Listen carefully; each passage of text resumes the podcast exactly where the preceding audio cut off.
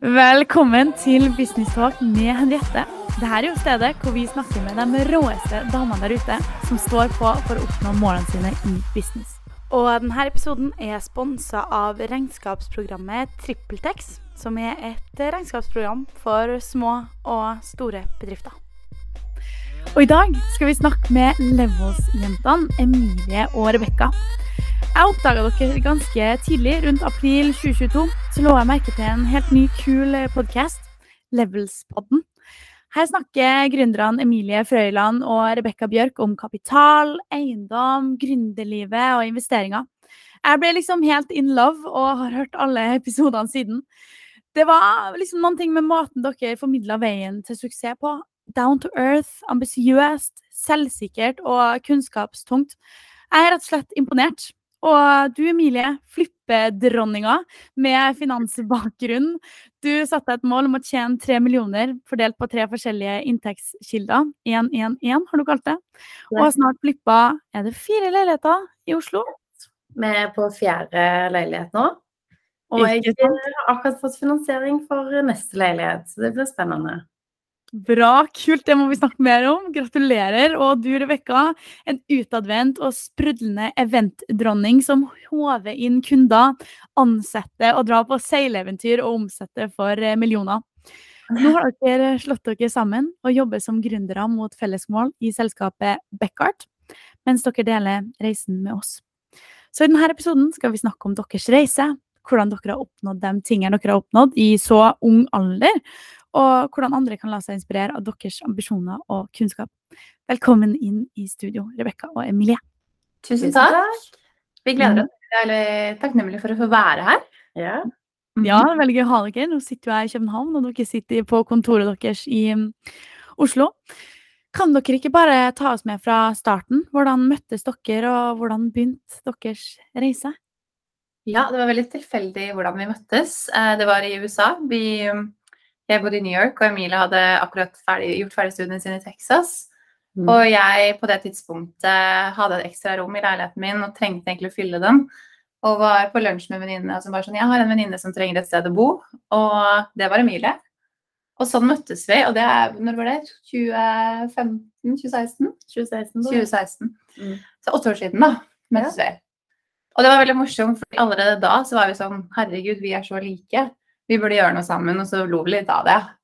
Men det tok jo mye lengre tid enn det. Altså Nå når jeg ser tilbake igjen, så tenker jeg sånn Hvorfor gjorde ikke vi noe sammen før? Mm. Men vi snakket jo alltid om på en måte delte ambisjoner og sånn like drømmer om det å starte noe for seg sjøl. Og ja, så satt vi egentlig rundt mitt middagsbord i den gamle leiligheten min og sa sånn Du, det, liksom, det, var en samtale på sånn 15-20 minutter, og så plutselig var det bare sånn Du, vi skal ikke starte selskap nå. Ja, og det var jo To år siden. To år siden. Ja. Og så i den samtalen så hadde vi omtrent sendt inn registrering til Brønnøysundregisteret. Vi hadde funnet navn. Visste hva vi skulle gjøre.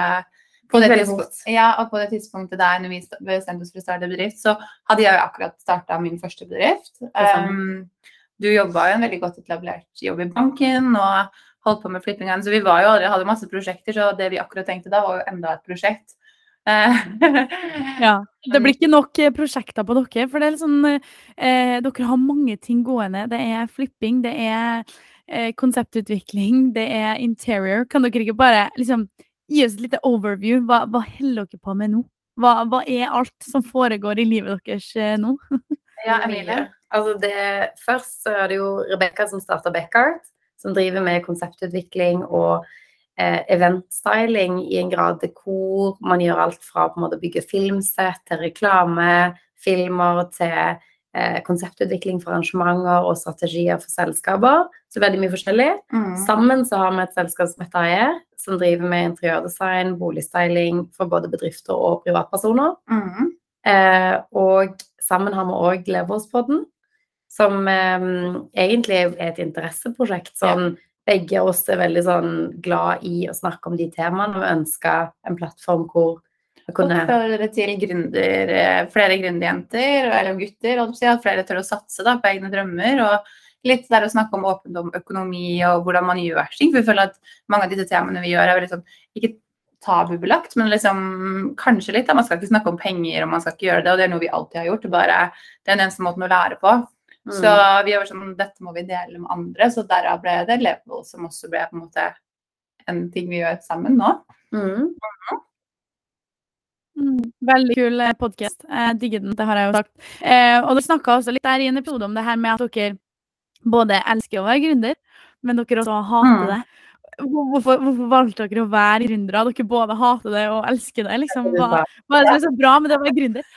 Nei, jeg tror målet vårt er også å være veldig ærlig. Og på en måte, jeg opplever at man skal male ting veldig sånn flott. Da, og bare sånn, og det er det beste. Og, og så er det helt, helt, forferdelig og helt jævlig til tider også. Selvfølgelig så hadde vi ikke gjort det hvis det ikke var bra, men liksom at man tør å være litt ærlig om, om at det er ikke lett heller. Og jeg tror ved å på en måte være litt ærlig rundt disse tingene som er vanskelig, så, så kan folk relatere til det og snakke om de, disse tingene også. Og noen ganger så, så, er jeg sånn herregud, hvorfor gjør jeg dette? Jeg hater det jo. Så gjør jeg jo ikke det. Jeg elsker det jo mest. Men jeg tror det er tanker som kommer. Og, og det, så vi ja, hadde en episode hvor vi liksom fortalte alle baksidene ved det også være gründer. Hva man må ofre, hvor mye det går, tid det går. Det å hele tiden ikke ha nok penger ting som man kanskje må gå igjennom, da, i hvert fall som jeg har gått gjennom. Mm. Uh, og så Ja. Så, og det, det var morsomt. morsomt. Vi har mange Jeg, jeg kunne snakke, snakka via det brei om dette, men uh, ja. Det er vel egentlig bare manglende fokus på um, kanskje de sidene av gründerlivet som er krevende, da. At man maler det veldig rosenrødt og man sier at OK, det er superfantastisk å være sin egen sjef. Og jeg slutta i jobben min i bank i hadde siste dag 1. juni. Og jeg tror jeg slutta i min liksom åtte til fire, ni til fem, for å da begynne å jobbe 24 timer i døgnet, egentlig. Så det å være din egen sjef har jo på en måte to sider. Det er jo på en måte Selvfølgelig så kan man bestemme i større grad om sin egen hverdag, men på den andre siden så er man jo aldri på noen måte ferdig på jobb. Og du har et helt annet eierskap til den jobben. at Det kan man jo si om en vanlig jobb òg, men når man jobber sjøl, så sitter man hele tiden og tenker på det. Vi ringer hverandre på kvelden og bare sånn 'Å, den og den kunden', eller 'den og den ideen', eller 'Dette kan vi gjøre', eller 'Nå har vi en ny idé for, en, for et selskap', eller en ja. Mm. Men det, det, er jo helt klart at det gjør noe med motivasjonen når dere har så mye eierskap til det selv. Jobber du for noen andre som kanskje eier selskapet, du jobber i bank, så jobber du som en liten maur i en stor tue for noen andre sitt mål.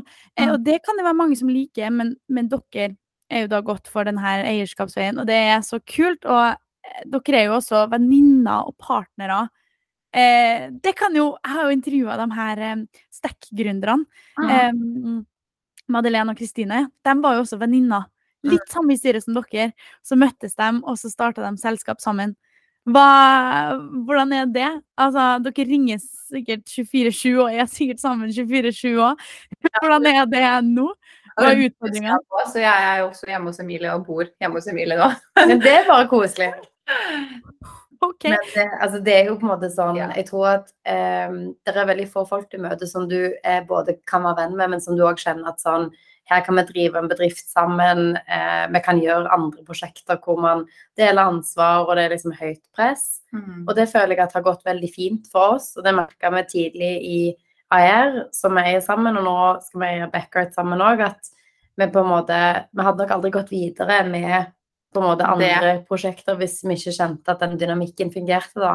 Jeg tror vi har liksom noen grunnleggende ting der som er felles for begge to, og det er det er eh, gjennomføringsevne, og man har eh, riktig mindset. Sånn at man typ må være tilgjengelig hele tiden. Man er villig til å liksom putte inn det det koster. Og jeg tror det er mm. veldig mange som ønsker å være gründere, men de har kanskje ikke den gründerånden, det, det der ekstra leddet man må ha.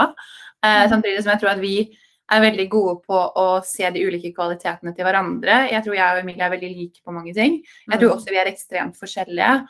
Og, og så er vi veldig sånn, klare på styrker og, og, svakheter. At det her er jeg dårlig på, det her er Emilie god på. Så prøver vi å lære av hverandre. Og så mm. tror jeg måten vi også kommuniserer på, er key. Jeg vil aldri være sint eller frustrert på Emilie. Jeg tror Vi kan, vi har veldig fine samtaler. Ja.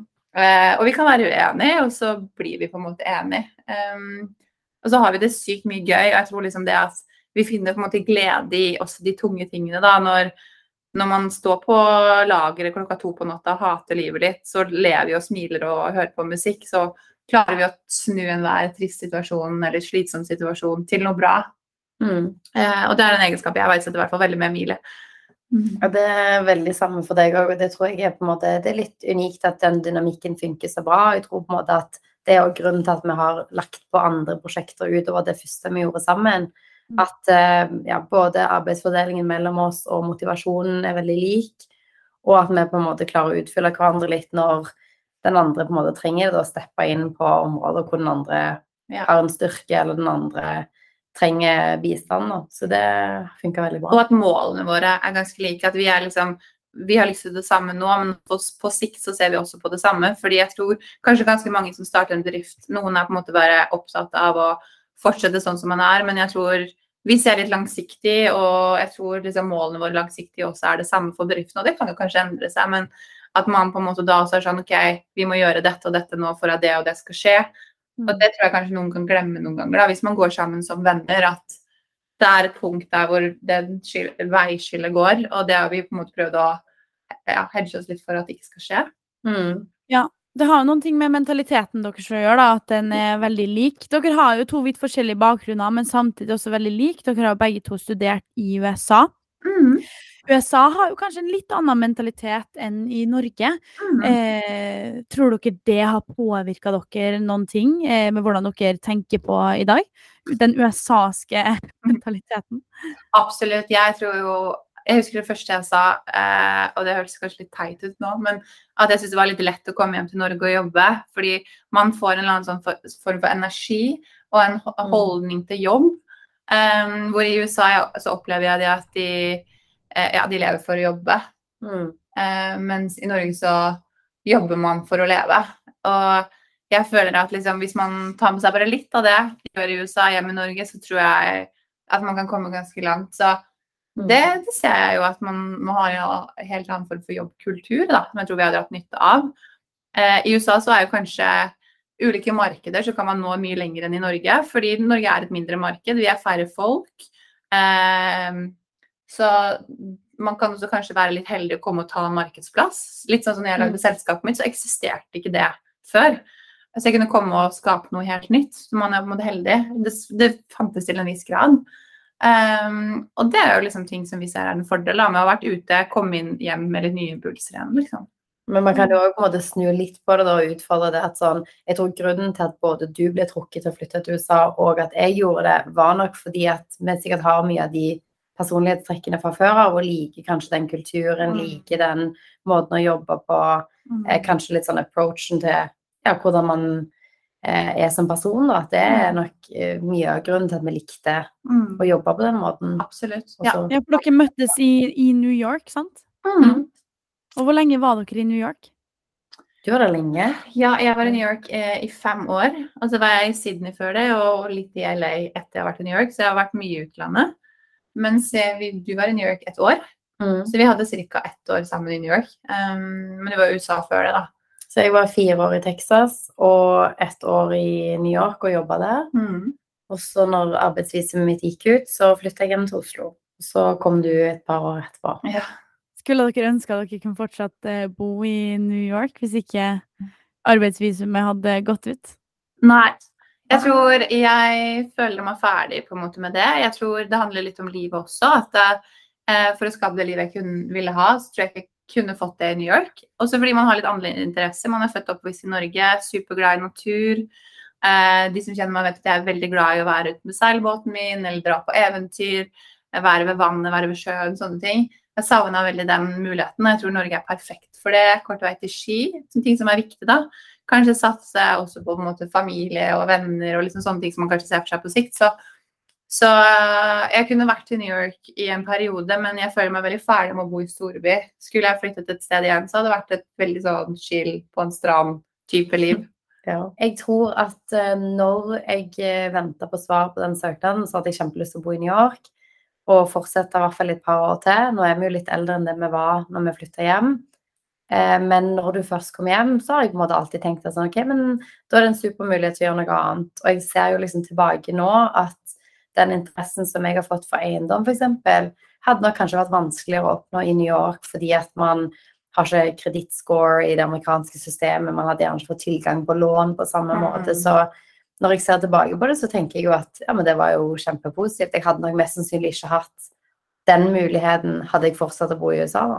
Nei. I hvert fall ikke i New York. Mm, Men uh, eh, Men det er jo kult, da. Nå har dere liksom tatt med dere den working culturen tilbake igjen til Norge, og det er jo det som gjør at dere oppnår så mye suksess nå også. Og jeg har jo hørt på den siste episoden deres hvor dere snakker om dere er i gang med å sette opp system. I hvert fall du, Emilie, satt opp et system for bedriften eh, Beckart. Og ja, gjør bedriften klar til vekst, da. Eh, har dere noen konkrete tips til hvordan man kan eh, gjøre det? Folk som kanskje er i oppstartsfasen selv, og som har store drømmer og ambisjoner for bedriften sin. Hvilke programmer, hvilke systemer? Hva er tipsene der? Altså, jeg tror at det var noe vi la merke til ganske tidlig når vi starta AIR. Og det var liksom at eh, det kommer jo av en interesse, grunnen til at man starter en bedrift, selvfølgelig. Men eh, det å på en måte se på lønnsomhet hele tiden og gå tilbake igjen til på en måte lønnsom vekst i nye kunder, og det er på en måte et prinsipp som har tatt med oss inn i Backyard òg, og se på liksom sånn Ofte så kan de kanskje kreativt beste kundene gjerne ikke være de kundene du skal vokse på fordi at du har en dårlig margin på jobben, f.eks. Så det å liksom nesten ta på en måte de tidligere jobbene man har hatt, og se igjennom og se OK, hva brukte vi på den jobben, hva kosta den jobben, hva satt vi igjen midt i den jobben, hvor mange timer tok det? Så liksom virkelig ta en liksom hard look på det man leverer. Det gjorde vi her òg, og vi så at mange i markedet innenfor f.eks. boligstyling, spesielt andre steder enn Oslo, tok veldig lite for den tjenesten. Og når jeg satt og regnet på det, så tenkte jeg bare sånn Hvordan tjener man penger her, på en måte? Altså, her ligger det jo veldig mye på en måte som man ikke tar tak i. Her kunne du ha på en måte økt prisene litt og fått en bedre lønnsomhet. Og så gikk jeg inn og så på regnskapet til masse av de leverandørene som da var våre eller konkurrerende selskap, for å se liksom OK, hvordan er det satt opp. Og Ja. så lønnsomhet og fokus på det har vært veldig viktig. Ja, jeg tror en annen ting, eh, du har helt rett i det, men en annen ting også for å øppe lønnsomhet, er jo å se litt på tidsbruk og ressurser. Mm. Eh, fordi eh, i starten så gjorde vi jo veldig mye ting selv og var veldig sånn hands on, og det må man ofte når man er gründer. Fordi man har liksom ikke midler til å outsource. Men jeg ser jo nå at der vi kan outsource og betale noen for å løse en jobb, som de gjør kortere og billigere enn det jeg og Emilie kanskje ville brukt på, lønner seg. Og så må vi på en måte ta oss betalt for det. Men det gjør jo at jeg kanskje kan sette bort en jobb som tar en halvtime for en person. Eh, så kan jeg bruke, som jeg hadde brukt en time på, så kan jeg bruke den timen mer nyttig for min del. Mm. Eh, jeg tenker En annen ting også som går på det, er jo liksom regnskap. Eh, få inn en regnskapsfører eller få inn noen som kan bistå med regnskap. For det bruker jeg, brukte jeg ekstremt mye tid på. Du vil alltid bruke litt tid på det, men få hjelp til sånne ting. Da igjen outsource litt. Mm. Veldig bra at du nevner det her med regnskap. Det har jo jeg også. Nå har jo jeg nettopp oppretta mitt eget enkeltmannsforetak. Ja. Det er gøy! Gratulerer! Takk. Ja, og da har jeg jo også fått um, et regnskapsprogram med på det her, da, som er TrippelTex, hvor jeg kan liksom logge selskapet, eller logge regnskapet selv. Eh, men programmet gjør mye av det automatisk for meg, da. Men jeg tenker det her at når jeg er så i startfasen, jeg har jo nesten ikke noe inntekt, jeg har bare litt inntekt, så kan jeg fakturere gjennom det systemet og ha liksom noen prosesser som jeg er vant med, da. Mm. Eh, bruker dere noe sånn regnskapsprogram? Hvordan gjør dere det sånn administrativt? Dere må jo sende faktura og, og sånne ting. Hvordan, hvordan gjør dere det? Vi bruker òg TrippelTex. Hey! Ja, og eh, vi har regnskapsførere som er veldig dyktige. Eh, og det har egentlig vært en veldig sånn nyttig ja, måte å jobbe på for oss. For TrippelX gir oss òg mulighet til å få innsikt på de forskjellige prosjektene, lønnsomhet, rapporter.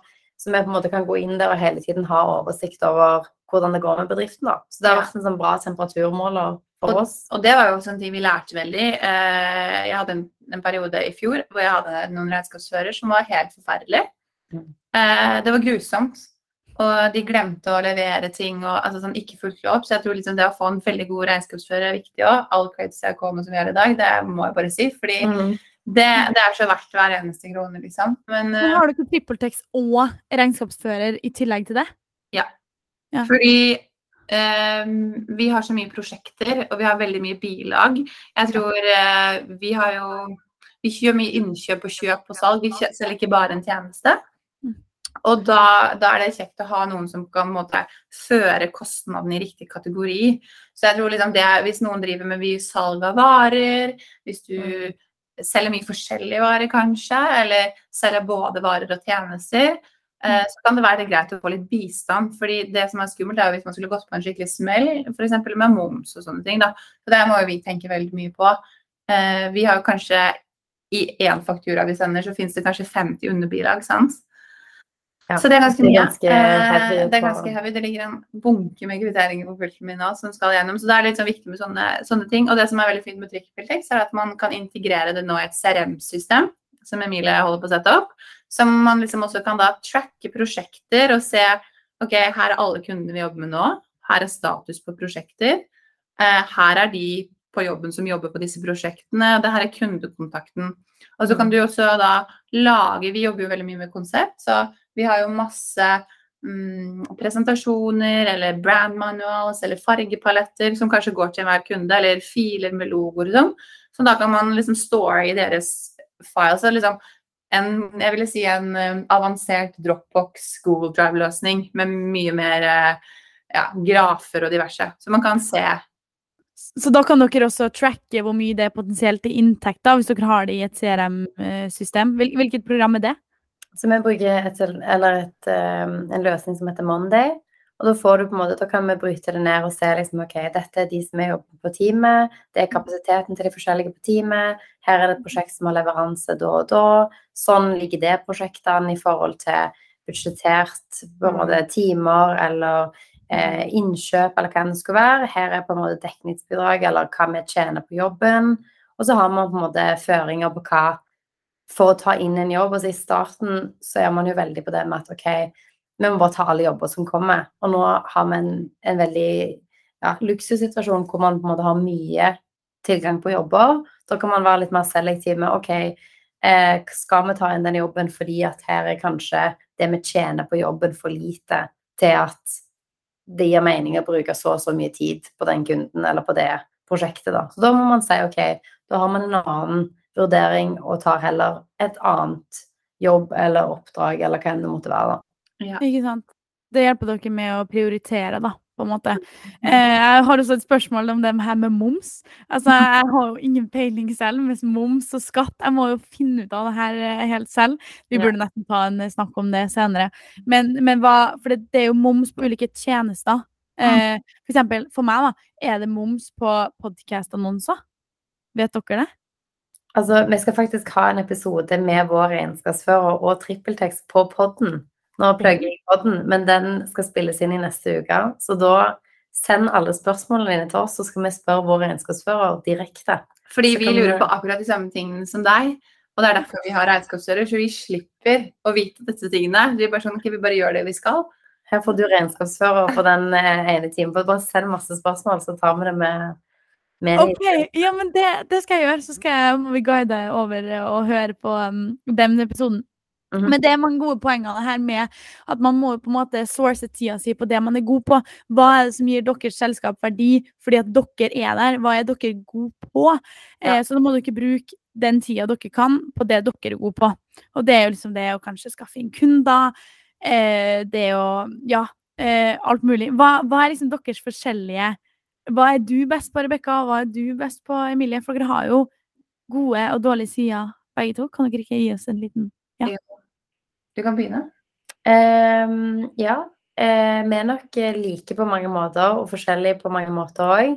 Jeg tror at sånn den umiddelbare Eller sånn der jeg i hvert fall ser at min bakgrunn kanskje kommer bra inn, er jo på en måte at jeg umiddelbart går til liksom sånn OK, vi trenger struktur, vi trenger gode lønnsomhetsmodeller, vi trenger maler, sånn at alle tilbudene våre er liksom airtight. At vi har kontrakter på at hvis en kunde avbryter en jobb, så får vi betalt. Eller hvis kunden kommer med endringer, så tar vi oss bedre betalt. Eller at hvis man jobber kveld eller helg, så får man bedre betalt, og det er dekka i tilbudet til kunden. Så veldig mange måter hvor man kan øke lønnsomheten per jobb.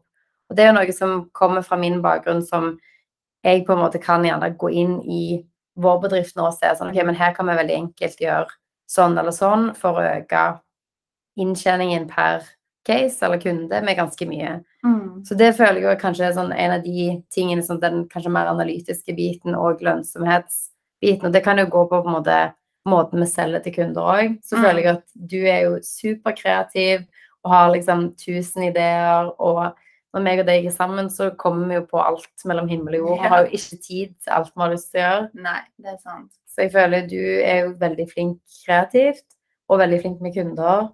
Ja, jeg tror kanskje det er min styrke. At eh, å connecte med mennesker og, og på en måte ja, ta litt lead kanskje sånn i møter og med nye relasjoner. Jeg vil si at Grunnen til at jeg har hatt eh, suksess som gründer og med begynnerbedrift, bedrift, er fordi man er så avhengig av mennesker som tør å satse på en og følger opp. Jeg tror jeg er veldig sånn people pleaser, og det er jo selvfølgelig da jobben min som jeg brenner så for. Eh, som sikkert også biter meg litt i, i rumpa noen ganger, fordi jeg er så opptatt av det. da, at jeg er litt Det dårlig på å sette grenser. Det er der Emilie må være streng. Ja. Um, fordi jeg er så opptatt av at alle skal være fornøyd. Så jeg tror liksom det er en veldig så god sånn serviceting. Så, Mm. og, ja, og det å være kreativ, så har jeg litt behov for litt input av deg på liksom den strukturdelen, da. Så jeg syns det med økonomi og lønnsomhet er kjempeviktig. Gøy, jeg har jo studert dette, men du er jo ti ganger bedre på det enn meg, og du klarer nok å være litt mer hard på det. Kanskje òg fordi at dette er jo på en måte, hvis man kaller det babyen din, da. Mm. Du, du starter det, og man ser det kanskje med en litt annen altså Ja. en annen fargelinse enn det kanskje jeg gjør, da, som kom inn som ikke starter selskapet, at jeg på en måte kan se nyanser av noe som gjerne ble startet opp sånn fordi at man gjerne trengte å ta alle kunder, eller man trengte å Mm. gjøre alle oppdrag, og så ser man det kanskje et år eller et og et halvt år etterpå med litt annet lys, da. Jeg er nok mer følelsesmessig drevet i beslutningene mine enn det du er. Ja, det er nok sant. Ja. Ja, det virker som at dere utfyller hverandre veldig bra. Du har liksom den analytiske som kan gå ned i Excel-arket og ned i tallene. Og så har vi den kreative som har nye ideer. Og så selvfølgelig så er dere gode med outreach og eh, være der ute. Altså både på Instagram, sosiale medier, podcast. Ja, Emilie er rå på Instagram og Zoom, det er jo Ja, det, hun er jo kjempegod på det. Ja, dere deler jo mye av dere selv, og det er jo også veldig stort. Um, hva er egentlig deres beste råd da, til andre som ønsker å starte for seg selv? Det er jo Ja. Mm. Kjør på. Bare Jeg tror veldig mange tenker for mye. Eh, ikke tenk så mye, bare prøv. Det sa vi i podkasten også, Mm. at du er din egen begrensning. Um, og du er du som setter grenser. Jeg hører så mange si sånn Nei, jeg kan ikke det, eller jobb, eller ditt eller datt. Og det er en det er bare, Jeg føler det er unnskyldninger for å ikke Mm. tørre. Og jeg, jeg kan jo skjønne det, men um, tør å satse. Fordi livet er for kort til å la være. Eh, Emilie har sagt opp en millionjobb i bank for å satse på eh, ja, babyen min um, og vår. Eh, som er en kreativ business som man sliter til og med å forklare, liksom. Og det går bra. Så jeg tenker at hvis det går bra, så er det veldig mange andre ting som kan gå bra også. Jeg tror at man må på en måte bare prøve, og så må man òg eh, tenke at liksom eh, Man trenger ikke å finne svarene på alt med en gang, og så kan man gjøre ting ved siden av en annen jobb ganske lenge. Det gjorde jo både meg og deg. At eh, ja, man har et sideprosjekt, og man kan teste ut ideer der. Så er det kanskje ikke den første tingen du prøver, som blir den tingen som gjør at du sier opp jobben. At det kan være andre ting som du er igjen på en måte får erfaringer fra og på en måte lærer av underveis, og så blir det kanskje neste ideen som blir det som gjør at du kan gjøre det til en fulltidsjobb. Og så Mm. er det sånn viktigheten av å ha mange ting. Altså sånn, Både Rebekka har jo hatt mange jobber mens hun starta bedriften sin. Du var lærer. Du gjorde veldig mange sideting for å få det opp og gå i begynnelsen. Ja. Og sammen med oss nå, at vi har forskjellige ting som vi spiller på, om det er inntekter fra bedriften vår, eller om det er um, annonseinntekter, eller podkast, eller sosiale medier, så har man på en måte mange bein å stå på, da. mm. Mm. Mm. Hvis man Ja, fordi selv, så hjelper det. Ja, fordi du, du sa jo nettopp opp eh, toppstilling i Danske Bank for å gå inn med det her. Hvordan var det for deg når du ja, slutta helt i en fulltidsjobb? Eh, Det gikk veldig fort. Jeg tror liksom vi hadde på en måte Vi hadde jo satt oss ned for da litt over et år siden og sett på bedriften, og så eskalerte det. gikk veldig fort. Vi gikk fra veldig sånn til å bare starte opp og på en måte kjøpe inventar og gjøre noen boligstylinger til å få ganske kule bedriftskunder som var ganske store. Så da merka vi at ok, her er det en del mer potensial enn det vi kanskje trodde, og det tar mindre tid enn det vi trodde å komme til et punkt hvor vi kan ta ut lønn på lik linje med det man gjør i en vanlig jobb, da. Vi så på for et år siden, så tenkte vi ja, innen fem år, da kan vi drive med det her på fulltid. Og så ble det liksom to år, og så ble det to måneder, og så ble det to uker, og så ble det helt overtenning, og så bare nå Det gikk fra fem år i oktober i fjor til to uker i februar i fjor, og sier Emilie bare jeg leverer oppsigelsen min om to uker. Og så hun, ok, men da får vi til det, da. Ja. Crazy. Det er jo så kult at dere har kommet så langt allerede. Hva skulle dere ønske dere visste da, før dere gikk i gang, og før dere eh, ja, satt de målene her? Fordi nå har dere fått litt erfaring på veien. At det ikke er alltid det du tror at du kommer til å ende opp med, som blir det du gjør. Altså sånn Både i Beckhart, så var jo det Beckhart er i dag, var ikke det du trodde det skulle bli Nei. når du starta det, og det AER var når vi starta det, ikke det AER er i dag. Sånn at liksom du finner ting underveis. Du finner hva er det som funker, hva er det som er lønnsomt. Hvilke ting er det vi på en måte kan utvikle. Hva ting er det vi skal gjøre mindre av. Hva er hoved cashflow-aktivitet, og hva er på en måte en sideinntekt. Hva er det som er veldig kostnadstungt, f.eks. lager, inventar, transport, rigging. altså nå snakker jeg om ting som er knyttet til f.eks. boligstyling, kontra f.eks. det å være konsulent innenfor interiør. Da selger du timer, Mm. det er nesten ingen kostnader. Så da har du på en måte en veldig sånn stor forskjell med en gang. Så det er ikke alltid det du tror at bedriften kommer til å være når du starter, som blir det bedriften er, da. Jeg tror veldig, en veldig fin ting er at sånn, jeg er glad jeg ikke vet, visste alt jeg vet i dag. Ja, det Så jeg tror det også kan være en begrensning for mange, da. I hvert fall hvis man har levd et eh, Altså er litt eldre eller har hatt noen jobber, så vet man jo litt hva det går i også. Jeg tror at terskelen min for å starte noe kanskje hadde vært høyere, jeg vet ikke. Men jeg, synes, det- jeg tror det er litt sånn nice å vite at jeg ikke visste hvor mye det krevde. Mm. Eh, og alt man skulle gjennom. Jeg ville ikke vært foruten, jeg hadde lett gjort det igjen. Men det å være litt uviten er også litt fint. Det kan være litt fint å være litt naiv, for da finner man i hvert fall ut av det på veien. Em, nå kommer siste spørsmål her i Ja. Det er et stamspørsmål som jeg stiller alle gjestene mine. Okay. Og uh, hvis dere fikk fem millioner kroner nå, hva hadde dere gjort med dem? Åh, jeg elsker det spørsmålet. Um, jeg hadde satt eh, 4,5 million i indeksfond. Og så hadde jeg uh, tatt en halv million og brukt det sammen med ledig kreditt i boliglånet mitt for å kjøpe en sekundærbolig. Og så at jeg kanskje, kanskje jeg hadde tatt litt mindre enn 4,5 millioner i indeksfond og bare tatt bitte litt i enkeltaksjer, men sånn Da kan du passivt ta ut en ganske høy inntekt i året bare av indeksfondet.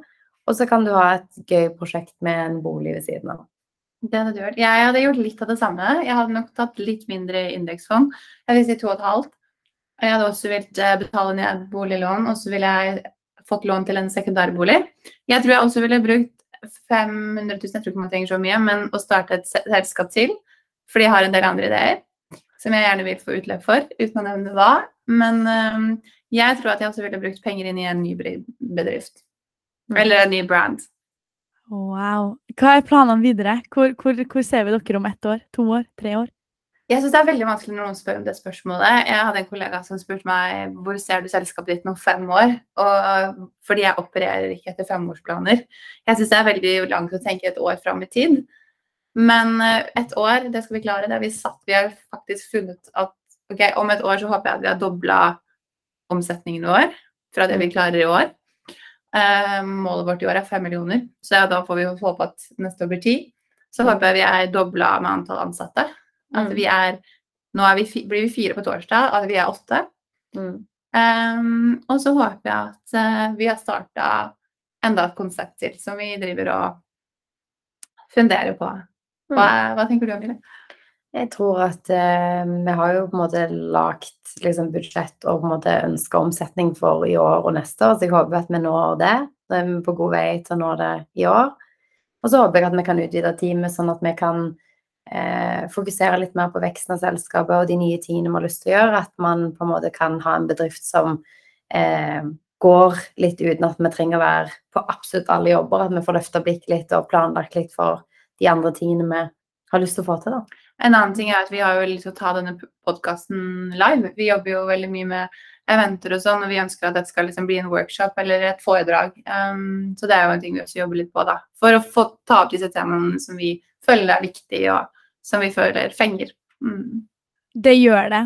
100% Og jeg tror denne samtalen nå vil også fenge publikummet mitt og vårt. Um, har dere noe siste på tampen? Har dere lyst til å adde noe på slutten dere ikke føler dere har sagt, eller en oppfordring til lytterne våre som uh, kan være med som en liten godteri her på slutten? Mm, eh, invester. Invester. Sånn, invester det du kan. Sånn, start med noe, for alt er vanedannelse. Sånn, Start med på en måte, om du er student og du har 5000 kroner utbetalt, start med å spare 200 kroner. Fordi at livsstilsinflasjon er liksom det verste som kan skje. At man har liksom folk som ender på å tjene to millioner i året, som føler at de ikke har én krone de kan spare fordi at de har hele tiden økt forbruket sitt. Sånn, begynn å spare og ta risiko, og eh, tro på deg sjøl nok til at du på en måte kan leve ut gründerdrøm eller starte med et sideprosjekt. Og så eh, tilegne deg kunnskap, lære ting. Mm. En av mine favoritting er podkaster. Jeg hører på det hver morgen. Eh, det her er et veldig godt eksempel. Fortsett å høre på din podkast, Henriette. Yes. Hør på vår podkast, eller andre ting eh, innenfor felt man interesserer seg for. da, Lær litt om alt. Jeg liker også å høre på veldig sånn samfunnspodkaster og sånn, for jeg tror man kan hente litt kunnskap her og der, og du vet aldri når du får bruk for det. Så lær deg ting, og vær nysgjerrig. Mm. Mm. Be curious. Vær nysgjerrig og invester. Nei, men eh, tusen takk for at dere hadde lyst til å være med i Business Talk. Det har vært en ære å snakke med dere. Um, ja, da er det egentlig bare Vi syns det her er kjempegøy og stas, så takk for at du ville ha oss med. Ja. ja, dere er så inspirerende. Herlighet. Da sier vi ha det bra. Ha det.